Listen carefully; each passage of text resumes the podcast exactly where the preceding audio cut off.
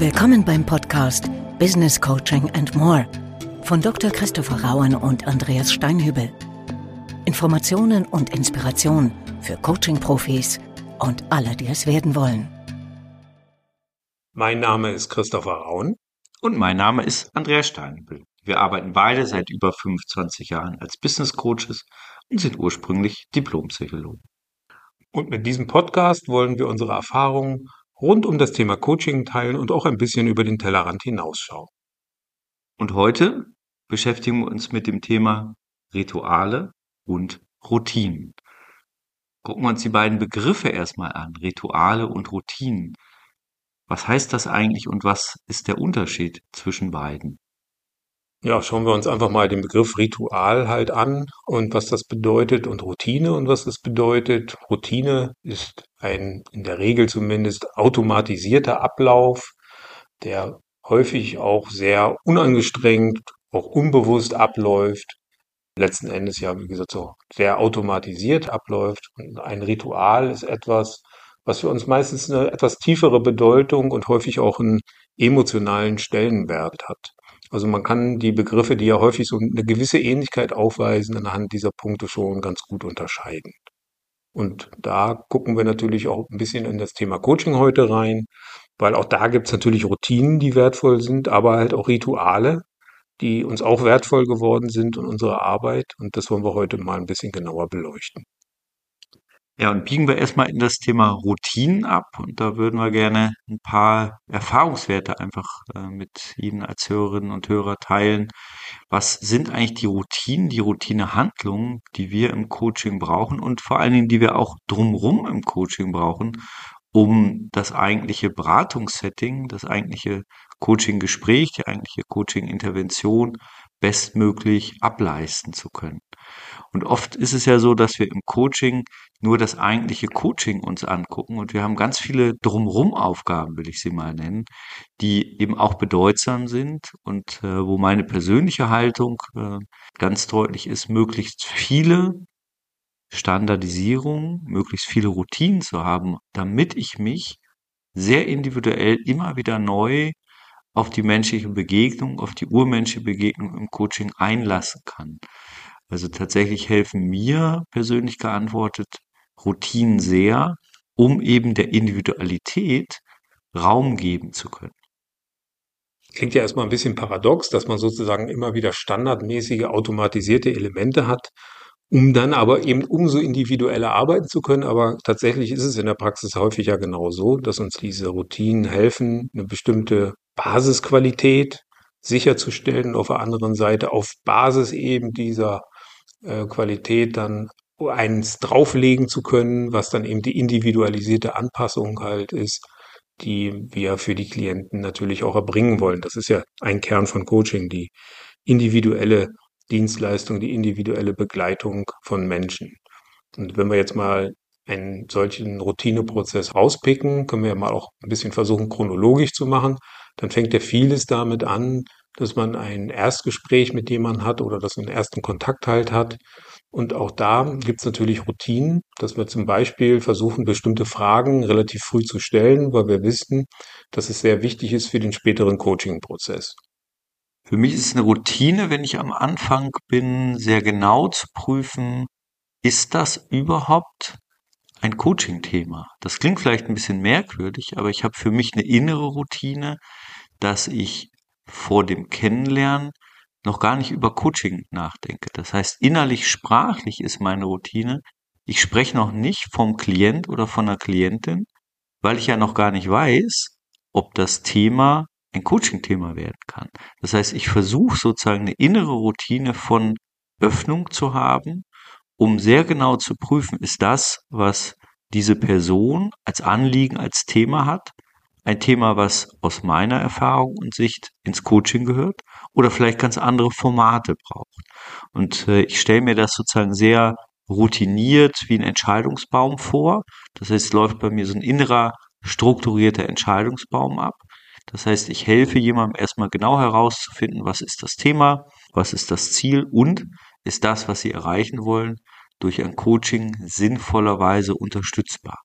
Biegen wir ab in Ja, dann gehe ich weiter in der Präzisierung, biegen wir ab in Nein, dann gehe ich zum Beispiel auch in die Form von Beratung, was könnte alternativ hilfreich sein? Ist es vielleicht, um ein Beispiel zu machen, ein rein kompetenzbasiertes Thema? Also jemand hat beispielsweise nicht die notwendigen Skills, um eine gute Präsentation zu halten, dann wäre das für mich eher ein Trainingssetting. Und das kann man natürlich auch vorschlagen, äh, oder äh, je nach eigener Kompetenz anbieten. Ne? Das ist zum Beispiel für mich eine kleine Routine, die mir hilft zu sortieren und damit hilft es mir persönlich als Coach auch, die Anliegen im Coaching zu haben, die wirklich durch Coaching auch einen Mehrwert generieren können. Und das ist ein, natürlich ein Einstiegspunkt und das geht dann natürlich auch häufig weiter mit den Routinen. Wir müssen ja auch klären, ähm, standardmäßig in der Regel halt klären und deswegen ja auch wieder Routine. Was haben die Klienten schon unternommen, wenn es dann zu dem Zeitpunkt Klientinnen und Klienten sind? In der Regel ist das Coaching ja nicht der erste Schritt auf dem Weg. Häufig hat man sich selber schon mit Themen auseinandergesetzt und auch da helfen strukturierte, routinemäßige Vorgänge, um dann eben die Klienten individuell abholen zu können. Was ich aber halt dann auch mache und was ich auch immer nur empfehlen kann, ist, sich auf jede Sitzung vorzubereiten. Auch das ist eine sehr wichtige Routine, mir vorher immer mehrere, teilweise bis zu 20 Fragen zu überlegen, die ich in dem Gespräch stellen möchte. Und das sind ähm, individuelle Fragen, aber der Prozess, dass ich es mache, ist standardisiert und routiniert. Und das Gleiche gilt übrigens auch für die Nachbereitung von dem Coaching-Prozess oder dass es eben überhaupt eine Nachbereitung gibt. Nach einer Coaching-Sitzung verfasse ich für mich nochmal die wichtigsten Abläufe, die wichtigsten Inhalte und schreibe das für mich auch nochmal nieder, weil ich immer sage, das Ende der einen Sitzung ist quasi der Anfang von der nächsten Sitzung. Das heißt, mir hilft die Nachbereitung als Vorbereitung dann für das Wiedersehen bei der nächsten Sitzung mit den Klienten. Das für mich auch eine sehr wertvolle Routine geworden ist. Zwischen den beiden liegt ein ganz wichtiger Punkt, das Thema Dokumentation. Das ist ein Thema, was wir gerade in den Ausbildungen oft thematisieren und oft gefragt werden, wie gelingt es eigentlich gut zu dokumentieren? Und ich habe für mich äh, eine Routine entwickelt, auf der einen Seite in dem Termin selbst mit zu dokumentieren, ohne dass es den Prozess stört. Die Routine dabei ist ähm, tatsächlich schnell zu schreiben. Das klingt ein bisschen äh, kleinteilig, ist aber was, was ein Stück eine Routine ist, ähm, nicht jedes Wort mitzuschreiben, sondern die Kernaspekte mitzuschreiben. Ich habe das unter anderem gelernt äh, in der Zeit, wo ich auch äh, Assessments begleitet habe, also schreiben ohne zu denken, um im zweiten Schritt erst zu bewerten kleine Klammerbemerkung, man hat bei einigen Autoren ja auch das Gefühl, dass die Schreiben ohne Denken äh, nicht mehr ausschalten können. Aber äh, das, das nur am Rande. Also zurück zum Coaching. Äh, gute Dokumentation, auch nach dem eigentlichen Coaching-Gespräch, sich noch einen Moment zu nehmen und sich zu überlegen, was mag ich für mich noch so dokumentieren, dass ich beim nächsten Gespräch gut vorbereitet, gut vorgeglüht äh, um es nochmal so in der alten Diesellogik äh, zu benennen, ähm, ins Gespräch reingehen kann. Und damit einen guten roten Faden zu haben, eine Struktur zu haben. Und nochmal, ich greife das nochmal auf, äh, Christopher, was du am Anfang gesagt hast, gerade die Struktur, gerade die Routinen helfen uns, flexibel zu sein. Das ist die, die Paradoxie. Und äh, es braucht beides, um ein wirklich professionelles Coaching abrufen zu können weil wir ähm, sonst zu wenig Kapazitäten haben für das, was jetzt gerade vor uns ist, wenn wir ständig über Kleinigkeiten nachdenken müssen. Deshalb ist so das Zwischenvotum nochmal äh, schon, schon mal äh, als, als Routine reingegeben, äh, sich einfache Handlungsroutinen aufzubauen. Wir zeigen ja gerade Beispiele auf, auf aus unserer Praxisarbeit. Ähm, die werden natürlich für verschiedene Situationen anders sein, aber uns helfen die erstmal, äh, erstmal sehr. Eine weitere Routine, die wir anwenden, ist natürlich das Thema auch Vertraglichkeit. Das heißt, auch da zu Beginn des Coachings oder vor dem Start des eigentlichen Coachings nochmal zu klären, ähm, was sind die vertraglichen Bedingungen? Was braucht ein Klient? Muss es schriftlich geklärt werden, was wir in der Regel empfehlen? Oder reicht eine mündliche Vereinbarung oder sozusagen die Handschlagsvereinbarung? Hier empfehlen wir natürlich aus Qualitätsgründen und damit auch einfach Transparenz und Klarheit herrscht, möglichst einen schriftlichen Vertrag zu machen. Auch das ist eine Routine. Und auch das nochmal durchzugehen mit den Klienten, was in diesem Vertrag drinsteht, ist halt auch eine Routine, um das dann gegebenenfalls wieder individuell anzupassen. Also auch sozusagen juristische Teil des Coachings, der dem eigentlichen Coaching eben vorangestellt ist, ist in der Regel auch ein Routineprozess, sollte auch ein Routineprozess sein, damit die Qualität am Ende stimmt und hoffentlich nicht nur am Ende, sondern auch schon zwischendurch. Denn es gibt natürlich immer wieder Fragen, die auch in diesem Prozess halt auftauchen. Wir können auch hier wieder Anpassungen natürlich machen. Und es geht dann auch relativ schnell, weil eben der restliche Prozess eben routiniert, deswegen ja auch eine Routine, stattfinden kann. Und das finde ich dann auch ein sehr schönes Beispiel, wie auf einer ganz operativen Ebene Routinen uns helfen, viel Qualität in den Prozess reinzubringen und eben die Anpassung, die individuelle dann halt auch gewährleisten zu können. Und für mich ist das nochmal so ein, ja, ganz konkretes Beispiel, wo jetzt viele vielleicht gar nicht dran denken, wenn sie an Coaching denken, dass eben auch Verträge da wichtig sind. Wenn wir uns den Aspekt Qualität nochmal angucken, zwei Routinen an der Stelle. Das eine ist das Thema routinierte und strukturierte Evaluation. Zwei Formen, die, die ich kurz äh, reinwerfen mag. Das eine ist, ich frage am Ende eines Coachings, am Ende eines Termins, sehr routiniert, wie haben Sie den heutigen Termin für sich erlebt? Was haben Sie für sich mitnehmen können? Was gibt es aber auch für Hinweise für Verbesserung unserer Coachingarbeit, unserer Coachingbeziehung? Das heißt, ich habe eine Routine von Rückkopplung, ich habe eine Routine von Qualitätskontrolle und ich habe eine Routine von Lernen durch ganz einfache, einfache Fragen. Am Ende eines Coachings auch nochmal die Routine ähm, über andere Formen der Evaluation auch herauszufinden, war dieser Prozess wertvoll. Das kann über Fragebogen äh, funktionieren, das kann über eine Punktabfrage gehen. Und das wäre für mich äh, oder für uns aus unserer Perspektive auch nochmal eine ähm, e-, Evaluations- und Qualitätsroutine. Eine weitere, die ich auch in das Cluster Qualität packen möchte, ist das Thema Supervision. Wir leben davon, dass wir einmal in Coachings immer wieder uns selbst auch kritisch hinterfragen, was sind eigene Anteile in dem Prozess, wie können wir unsere eigenen Muster erkennen, wie können wir auch im Coaching-Prozess sehr professionell bleiben. Und wir trennen für uns Supervision in anlassbezogene und Routine-Supervision. Anlassbezogene, vereinfacht gesagt, ist, ich erkenne ein Problem eine kritische Situation, eine Fragestellung, wo ich vielleicht äh, ein bisschen überfordert mit bin oder eine andere Sicht brauche und lass mich dann supervidieren, also Supervision vereinfacht gesagt, hier mal Beratung für Berater. Das andere wäre das strukturierte, ritualisierte. Das heißt, zu einem bestimmten Zeitpunkt, meine Empfehlung ist spätestens alle drei Monate einen Termin mit einem Supervisor durchzuführen, um vielleicht schon ohne den konkreten problematischen Fall auf das Thema Qualität zu sprechen zu kommen. Eine weitere Routine ist das, ist die Prozessroutine. Auch da dient diese Routine dazu, standardmäßig gute Qualität halt reinzubringen, um es dann eben, wie gesagt, anpassen zu können. Bei den Prozessroutinen geht es zum Beispiel darum, wie wird der Ablauf sein einer ganz konkreten Sitzung? Möchte ich bestimmte Themen ansprechen? Möchte ich bestimmte ähm, Tools anwenden? Möchte ich vielleicht äh, konfrontieren? Also das kann alles ein, ein routinierter Akt sein. Und wir haben ja verschiedene Modelle, die wir dafür entwickelt haben, unter anderem unser Coach-Modell, was uns einfach hilft, den Prozess zu strukturieren und damit eben auch eine auch für uns etablierte Routine halt reinzubringen. Also man findet auf allen möglichen Ebenen diese Routinen und ihr Sinn ist letzten Endes mit relativ wenig Aufwand Qualität zu sichern.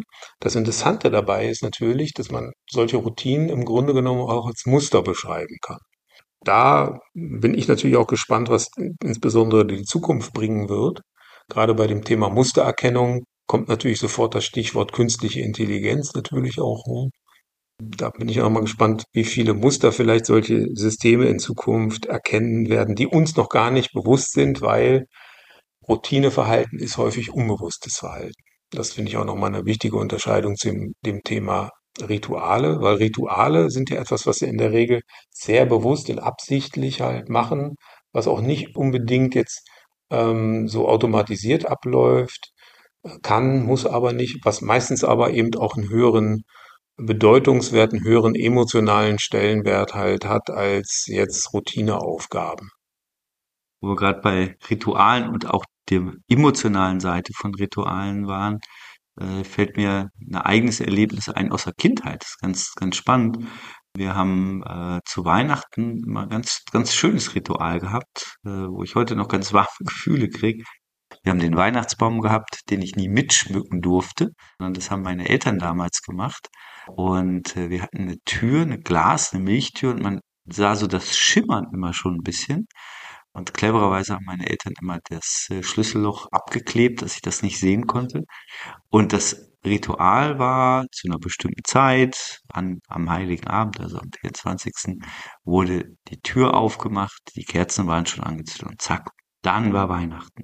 Das ist sozusagen das Interessante, deshalb nehme ich dieses Beispiel, dass Rituale auch sehr geneigt sind, Emotionen anzuschalten, wenn es dran ist. Das heißt, wir haben ganz viele Rituale, die im Coaching uns helfen, die aber ja auch in Führung und anderen Situationen extrem hilfreich sind.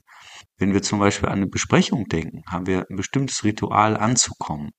Und wir sind in der Situation kognitiv, wir sind aber auch emotional in der Situation, ohne dass uns einer sagt, jetzt solltest du dich gerührt fühlen, jetzt solltest du dich konzentriert fühlen.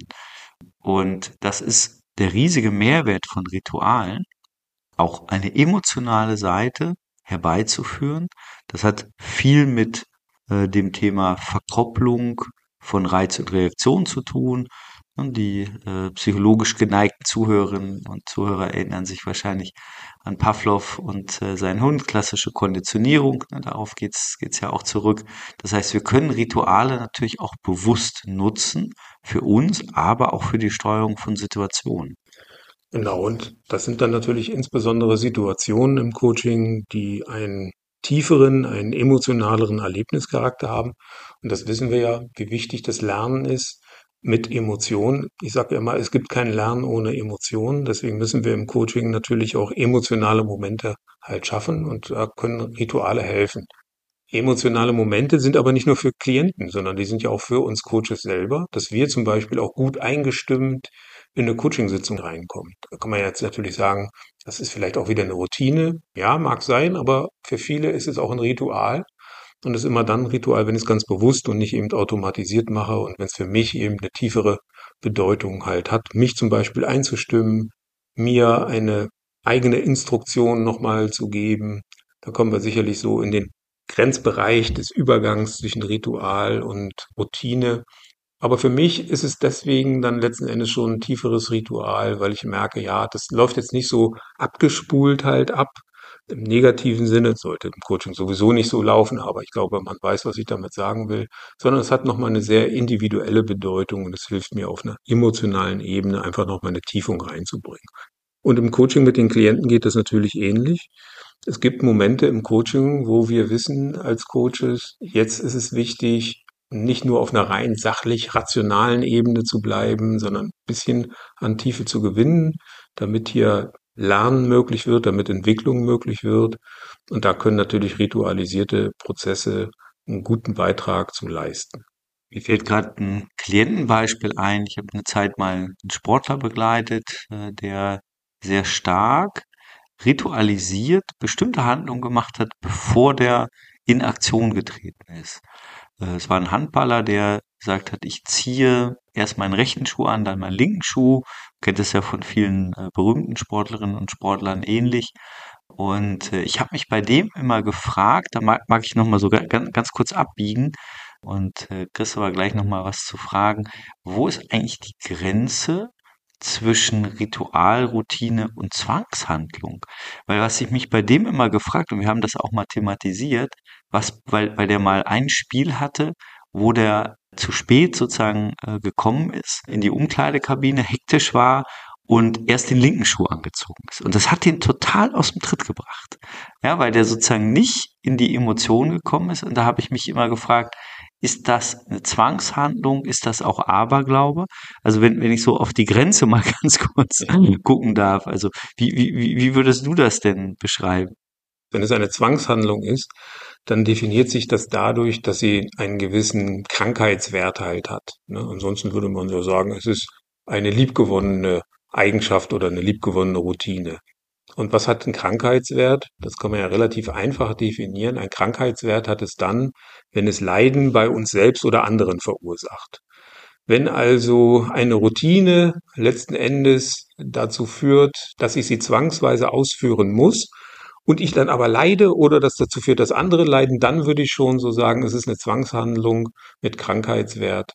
Das wäre dann nicht mehr so begrüßenswert und da würden wir wahrscheinlich auch eher mehr Energie bei verlieren, als Energie zu schonen, was ja die Grundidee der Routine halt ist. Das heißt, wenn wir auf Rituale gucken, kann einfach auch hilfreich sein, wenn Sie für sich mal gucken, wo haben Sie Rituale, die Sie in eine gute Verfasstheit bringen, die Sie in eine gute Emotionalität bringen, sage bewusst gut, oder in eine funktionale Emotionalität, wo Sie sagen, das schaltet mich ein in einer bestimmten Situation, das hilft mir dabei, das abzurufen, was jetzt dran ist und ich ergänze noch mal was, was ich persönlich für mich hilfreich finde, weil mir immer wichtig ist, mich auf die Situation zu fokussieren, auf das, was jetzt gerade dran ist, zu fokussieren. Bei all den Ablenkungen, die wir haben, bei all der wahnsinnigen Komplexität, die in unseren Köpfen und in unserer Welt gerade ist, hilft mir, mich sozusagen auch innerlich zu fokussieren. Ich mache im Coaching zum Beispiel ein Ritual oder vor dem Coaching, dass ich mir eine kleine Selbstinstruktion gebe. Also ich habe mir einen eigenen Satz gebastelt, der gar nicht aufregend ist. Ne, der lautete un ungefähr, äh, also mit mir selbst stillsprechend, jetzt ist Coaching, jetzt fokussiere ich mich auf das, was vor mir liegt. Jetzt bin ich ganz bei der Klientin, beim Klienten und danach sehe ich weiter. Also ganz kleiner Satz, den ich für mich als Ritual nutze, um in den, für mich ist der Begriff dann in den Coaching-Modus zu gehen, weil ich neben Coaching natürlich noch ganz andere Aufgaben habe. Als Unternehmer die Aufgabe, ähm, auch geschäftliche Prozesse weiter zu gestalten, als Privatperson etc. etc. Ja, also Fokussierung kann, kann da nochmal helfen. Das andere, Sie können natürlich auch gucken, wenn Sie äh, mit Gruppen, mit Teams arbeiten, eingebunden sind, was ist vielleicht ein schönes Teamritual? Äh, das lässt sich übrigens auch mit einem Team entwickeln. Also was kann ein Ritual sein, äh, für uns, wenn wir am Projektstart sind? Was kann ein Ritual sein, wenn wir lernen wollen? Was kann ein Ritual sein, wenn wir uns freuen wollen über ein erfolgreiches Projekt, über einen erfolgreichen Prozess?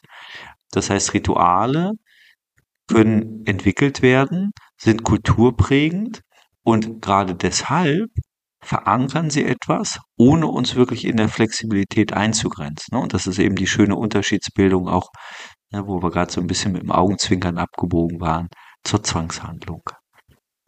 Jetzt gibt es natürlich Rituale auf ganz unterschiedlichem Niveau. Ich möchte mal so ein Mikro-Ritual quasi hervorheben, nämlich das Begrüßungsritual.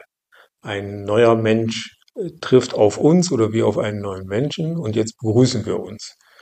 Üblicherweise in unserem Kulturkreis macht man das ja meistens so, dass man sich die Hand gibt zum Beispiel war das ja in der Corona-Zeit dann das unüblich geworden und mittlerweile merke ich das mit den Live-Coachings, dass es manchmal so eine Sekunde, eine halbe Sekunde lang so eine Unsicherheit gibt.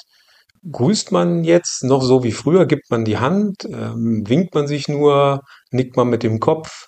Ja, das ist, das hat Corona so ein bisschen durcheinander gebracht, dieses Ritual, was ja vorher fest etabliert war in der Regel jedenfalls in unserer Welt, sich so die Hand zu geben. Und da merke ich immer noch, das ist bei anderen Leuten auch ganz anders, wie sich diese Rituale halt entwickelt haben. Und das ist dann immer so ein, ja, so ein Einstellen auf das, was der Klient oder die Klientin gerade braucht. Das Gleiche gilt auch für die Verabschiedung. Auch da sich voneinander zu verabschieden, auseinanderzugehen, sowohl nach dem Ende einer Sitzung als auch nochmal am Ende des gesamten Coaching-Prozesses. Das ist nochmal ein anderes Ritual, jedenfalls bei mir. Ähm, das ist auch ein Prozess, der natürlich einen gewissen emotionalen Wert halt hat. Mir ist das aufgefallen unlängst bei einem Klienten, wo ich so festgestellt habe, der verabschiedet sich immer so komisch von mir. Was heißt so komisch? Ja, also Normalerweise würde man ja sagen, das war jetzt eine interessante Sitzung oder das war eine gute Sitzung, ich freue mich auf das nächste Mal und dann gibt man sich die Hand und geht so auseinander. Und bei dem ist es so, der gibt mir die Hand und dann fängt er aber noch, während ich da bin, immer an, was anderes zu machen. Und das ist so, für mich dachte ich mir, hä, das ist irgendwie so komisch. Auf einmal, als ob ich, ich bin noch da. Aber die tut so, als ob ich nicht mehr da wäre. So in meiner Welt ist das eher so unhöflich. Da kommen wir natürlich schon eher so zu Mhm. Protokollfragen. Ja, man gibt dem anderen so lange Mhm. Aufmerksamkeit, Mhm. solange der noch im Raum ist Mhm. und sich dann verabschiedet hat. Aber man schaltet dann Mhm. nicht sofort um und macht jetzt was anderes, zack, unter dem Motto nächste Aufgabe. Das hat so ein bisschen was, naja, äh, Ungewöhnliches, so möchte ich Mhm. das mal sagen. Und dann ist mir halt auch aufgefallen, und da sieht man auch den, den diagnostischen Wert von Ritualen, dass tatsächlich dieser Klient hat so ein Problem mit dem Thema, sich zu verabschieden. Okay, das, das heißt, der hat das Thema grundsätzlich und du siehst sozusagen an der Art, wie er damit umgeht, dass es für ihn auch durchaus ein Thema ist. Genau, an der Art, wie er mit mir, mit dem Thema Abschied umgeht, bei jeder Sitzung, also nicht mal ein großer Abschied, merke ich, ah, da gibt's jedes Mal, gab's bei mir, und ich glaube, ich bin da schon ganz gut äh, sensibilisiert, so eine kleine Irritation, dass ich mir gesagt habe, ja, kann man so machen, muss man nicht so machen. Das fand ich also sehr ähm, diagnostisch wertvoll, da nochmal darauf hinzuweisen, weil für die Klienten ist das ja häufig ein blinder Fleck. Ja, diese Rituale, in dem Fall, wie gesagt, so eine Art Protokollritual, weil das ist ja sozusagen protokollarisch, wie man sich so voneinander verabschiedet und es ist kulturell natürlich hochgradig unterschiedlich. Das kann dann schon nochmal ein Indiz darauf sein, dafür sein, dass jemand bestimmte Dinge einfach nicht sieht und sich seiner Außenwirkung zum Beispiel gar nicht bewusst ist. Ne? Und das ist in dem Fall definitiv so. Ich habe das dann auch in anderen Situationen bei dem Klienten beobachten können, wie der da aus einer Situation halt rausgeht.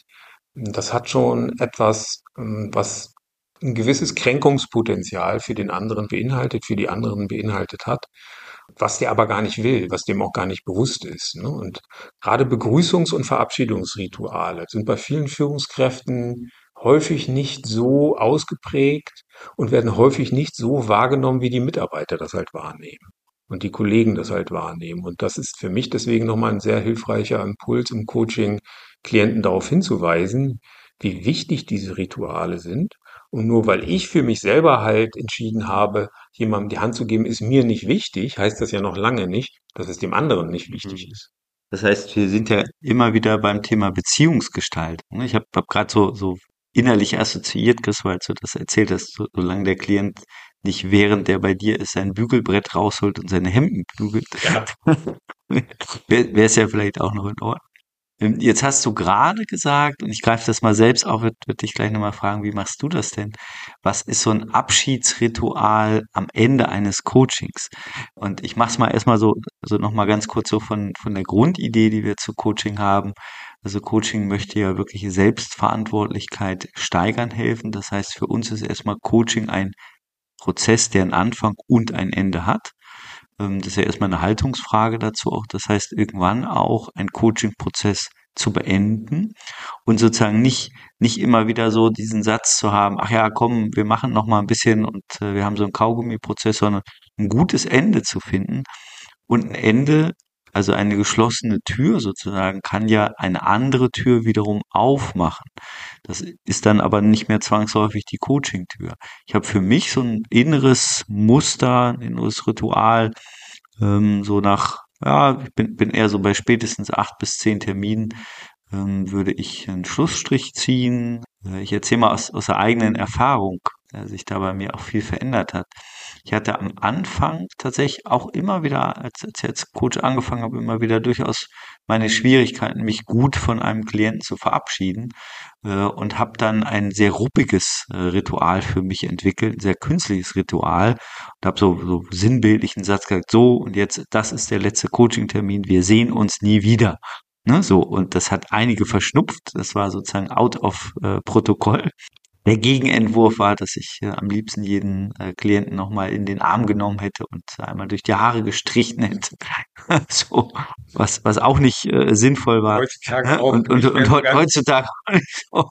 Ne? Also, äh, und sozusagen einen guten Punkt zu finden, sagen, diese Beziehung jetzt ne, galt für diese Zeit. Wir gehen jetzt in dieser Art auseinander und können uns anders begegnen. Und das hat viel auch mit der eigenen Erfahrung zu tun. Wie gelingt es mir, einen, gute, einen guten Abschied hinzubekommen? Wie gelingt es mir, einen guten Anfang und ein gutes Ende zu finden? Wie, wie ist das bei dir, Christopher?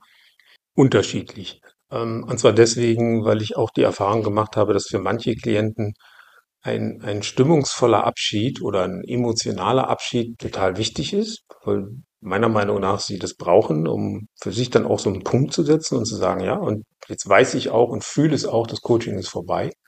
Und bei anderen Klienten ist es für mich so, dass ich ganz bewusst den Prozess sanft auslaufen lasse, weil das für die der bessere Abschluss ist, um aus dem Coaching sozusagen herauszukommen, zumindest jetzt aus dem Coaching mit mir herauszukommen. Und deswegen ist es für mich nie so ein Standardprozess, sondern es ist wirklich ein unterschiedliches Ritual, was ich sehr stark davon abhängig mache, was Klienten jetzt brauchen, äh, meiner Meinung nach, meiner Einschätzung nach brauchen. Und da versuche ich dann das passende Ritual zu finden. Das heißt, ich mache es manchmal sozusagen sehr soft, sehr unterschwellig, äh, ohne großes Bimbamborium, zu dem ich aber grundsätzlich sonst sowieso auch nicht neige. Und manchmal suche ich aber auch ganz bewusst nochmal am Ende tiefen emotionalen Punkt, um halt nochmal so vielleicht auch Dinge Revue passieren zu lassen, die in dem gesamten Prozess ähm, besonders wichtig waren oder mir und dem Klienten oder der Klientin wichtig erschienen sind. Und das kann man dann natürlich eben auch mit Routineelementen, also gerade dieses Revue passieren lassen des Prozesses ist ja dann wieder eine Routine. Das kann man dann wieder gut verkoppeln mit einem Ritual. Und wie tief das dann in eine Emotionalität halt reingeht, das hängt natürlich auch davon ab, wie weit Klienten überhaupt emotionalisierbar sind und auch emotionalisiert werden wollen. Es gibt natürlich auch Menschen, was vollkommen in Ordnung ist, die sind sehr leicht emotionalisierbar und es gibt halt Menschen, was auch vollkommen in Ordnung ist, die sind halt eher nüchtern, sachlich und es ist ein Teil ihres Erlebens oder auch ihrer Rolle, ähm, sich so zu definieren über diese Sachlichkeit. Und das versuche ich schon so zu gestalten, dass es gut ankopplungsfähig ist. Und das ist letzten Endes so der Orientierungspunkt, den ich auch versuche zu finden. Was passt für diesen Menschen in dieser Situation jetzt am Ende des Coachings? Und das ist, wie gesagt, sehr, sehr individuell bei mir. Jetzt sind wir an den Themen sehr intensiv vorbeigekommen. Wir haben geklärt, was sind Routinen, was sind Standards, was sind Rituale. Und äh, ja, ich bin, bin gerade so in dem Gedanken, vielleicht finden wir hier auch ein gutes Ritual jetzt. Ne? Ja. So, vielleicht lassen wir es sozusagen ausgleiten. Sie machen das einfach leiser und es wird immer leiser. Oder wir äh, singen noch ein Liedchen. Das will, glaube ich, keiner unserer Zuhörer. wir, wir, könnten mal, wir könnten mal so, ein, so ein Coaching-Rap machen. Also an, anders, liebe, liebe Zuhörerschaft, wenn Sie wollen, dass wir ein Coaching-Rap machen, schreiben Sie uns äh, und werben Sie dafür. Ansonsten bedanken wir uns sehr fürs Zuhören. Genau, und sagen auch für heute wieder Tschüss und auf Wiederhören und würden uns natürlich freuen, wenn Sie uns gewogen bleiben und den Podcast gerne natürlich auch abonnieren. Also bis dahin. Eine gute Zeit. Tschüss. Sie hörten den Podcast Business Coaching and More. Wenn es Ihnen gefallen hat und Sie die kommende Ausgabe nicht versäumen möchten, abonnieren Sie bitte den Podcast.